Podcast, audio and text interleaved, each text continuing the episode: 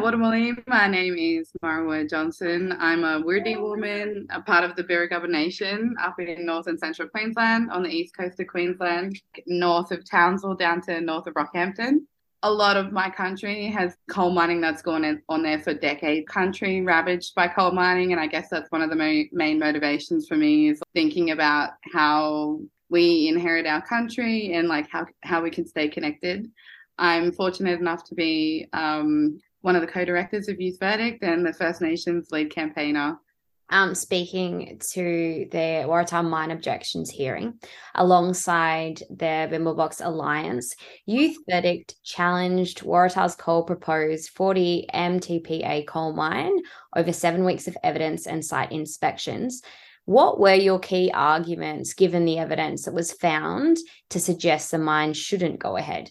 With Youth Verdict, we, um, we're co objectors. So the court case is uh, an objection before the land court for the environmental approval and the mining lease uh, for the Waratah coal project. So the court case essentially it's an objection to the applications by Clive Palmer, which his Waratah company, for the Galilee Coal Project, um, and it was their application for an environmental authority and a mining lease. And what we did was we objected to that, but we also used the Queensland Human Rights Act and attached that as well. We believe that the way to take action on climate change, we need a shift in terms of how the mainstream, how Australia relates to country and how we think about the land. Growing up in Queensland, where it's a very sort of resource extractive state that's been relegated as a state to exploit for coal and gas. There are a lot of young people who are now seeing that climate change is an imminent threat and wanting to take action on that. So, three years ago, we filed the objection in the land court. Two years ago, we decided that the best way for us to fight that would be rather than confusing it between is it youth versus Clive, who is this case for? And I guess where we came to was that the way to fight for a safe climate and future for everybody is really to ensure First Nations land justice and that First Nation sovereignty agendas are adhered to in terms of first law principles and how First Nations people have been experts in their own country for thousands of generations. Decided to say there's a whole bunch of rights that we're arguing, and we want to put First Nations people sort of at the forefront because we're the closest connected to country, and also we have um, expertise in country in terms of observing climate change and how it's happening intergenerationally and how that's causing impacts to, I guess, the social fabric of our communities and our cultures. We decided to have exclusively First Nations witnesses and we put the cultural rights at the top, Section 28 of the Queensland Human Rights Act, and then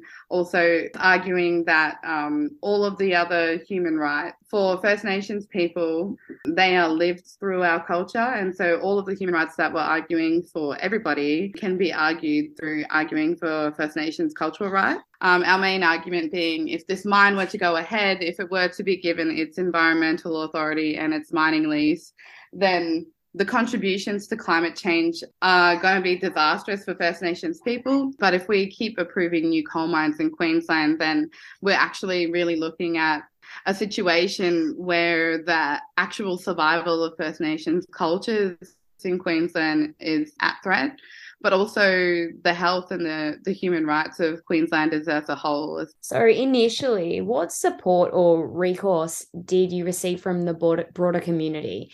including but not limited to scientists, activists, any members of parliament or council, when raising these incredibly pertinent and in many ways dire concerns for your country if the coal mine were to go ahead understanding, as you just said, that these mines are not only destroying sacred lands, culture, and human rights, but render irreversible damage to the earth, contributing to climate exponentially. Um, what's significant about this case is it's the first time it's considering the indirect impacts through climate change on human rights and also on the cultural rights of First Nations people. So it's not just, um, you know, in the Torres Strait or, or, along the coast, it's from where the coal's dug up to like where the impacts of climate change are being felt.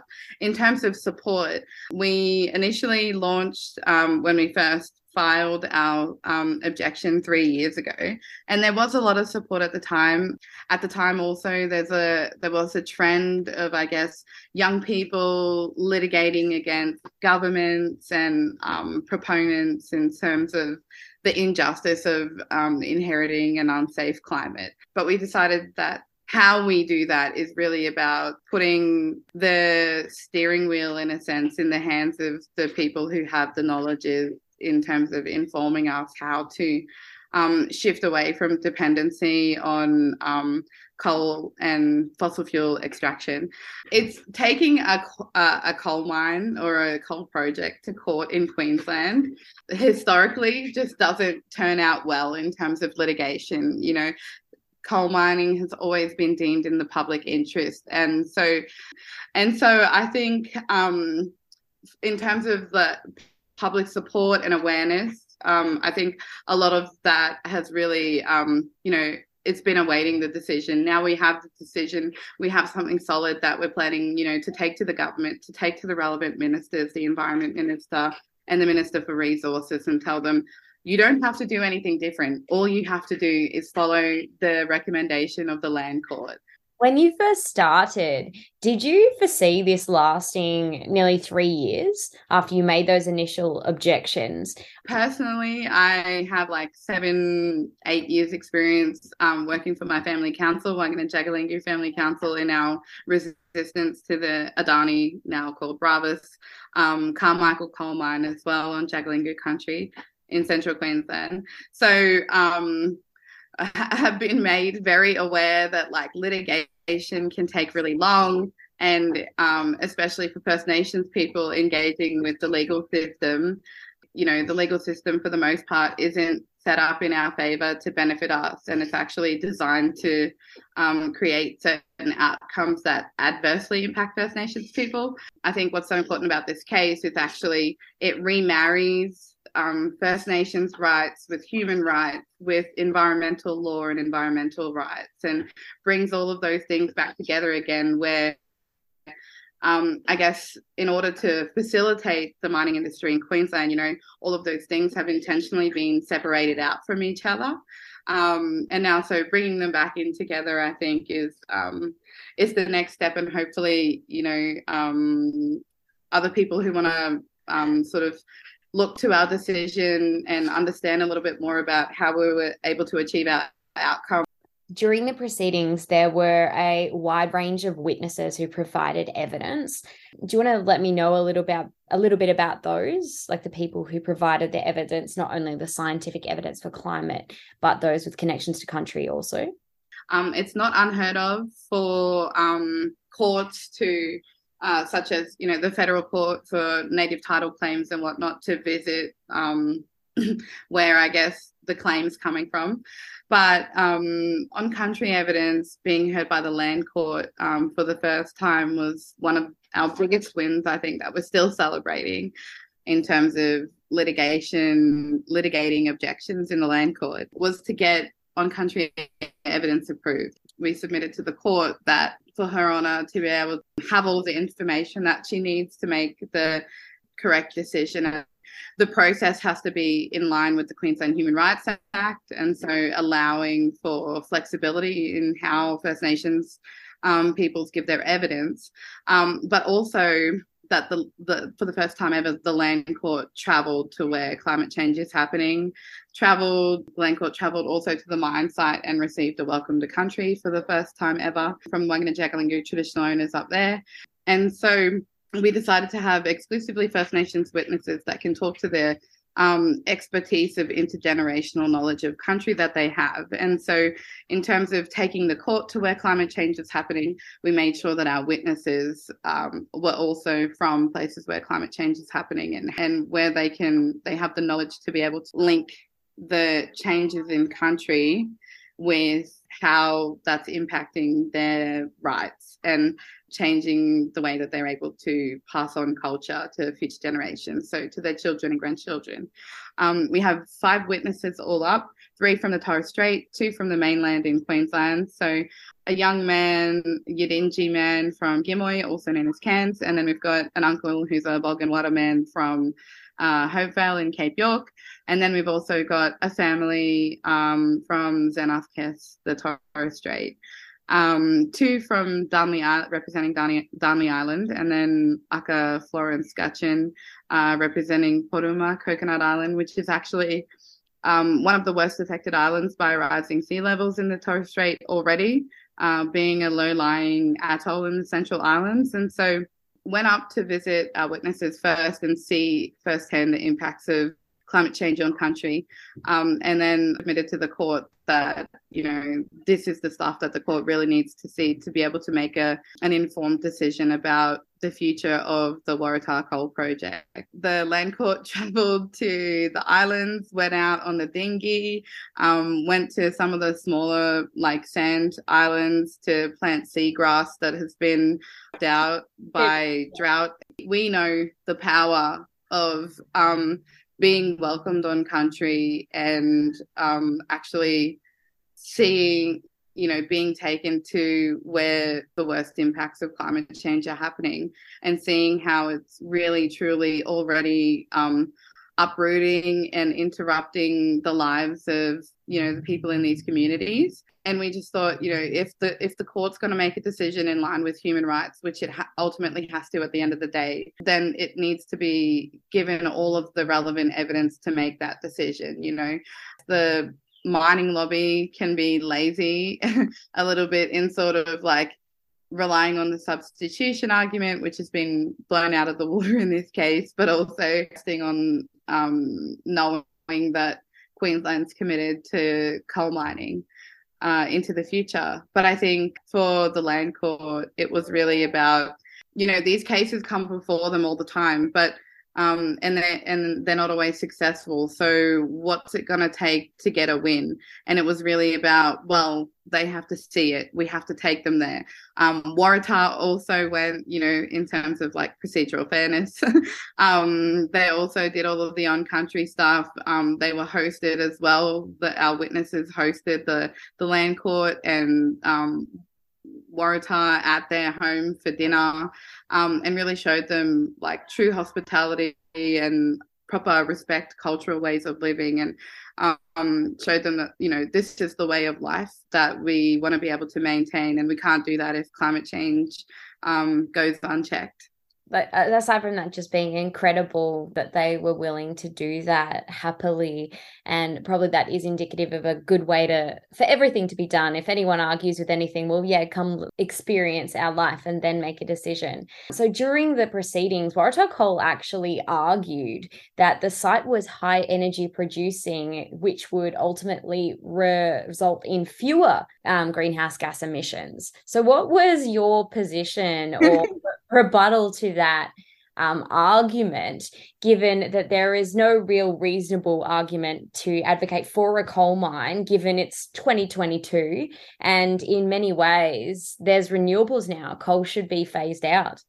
I think that also just speaks to like the confidence and the goal of the mining industry in Queensland. Personally, um, you know, um, this isn't the legally approved um, response to that, but um, they just could not get on board with the human rights aspect of it. You know, um, our first big win before the on country evidence really was um, actually being able to attach the Human Rights Act to the objection in the first place, which um, Waratah, you know, um, applied to have the human rights aspect of the case struck out, and they lost on that.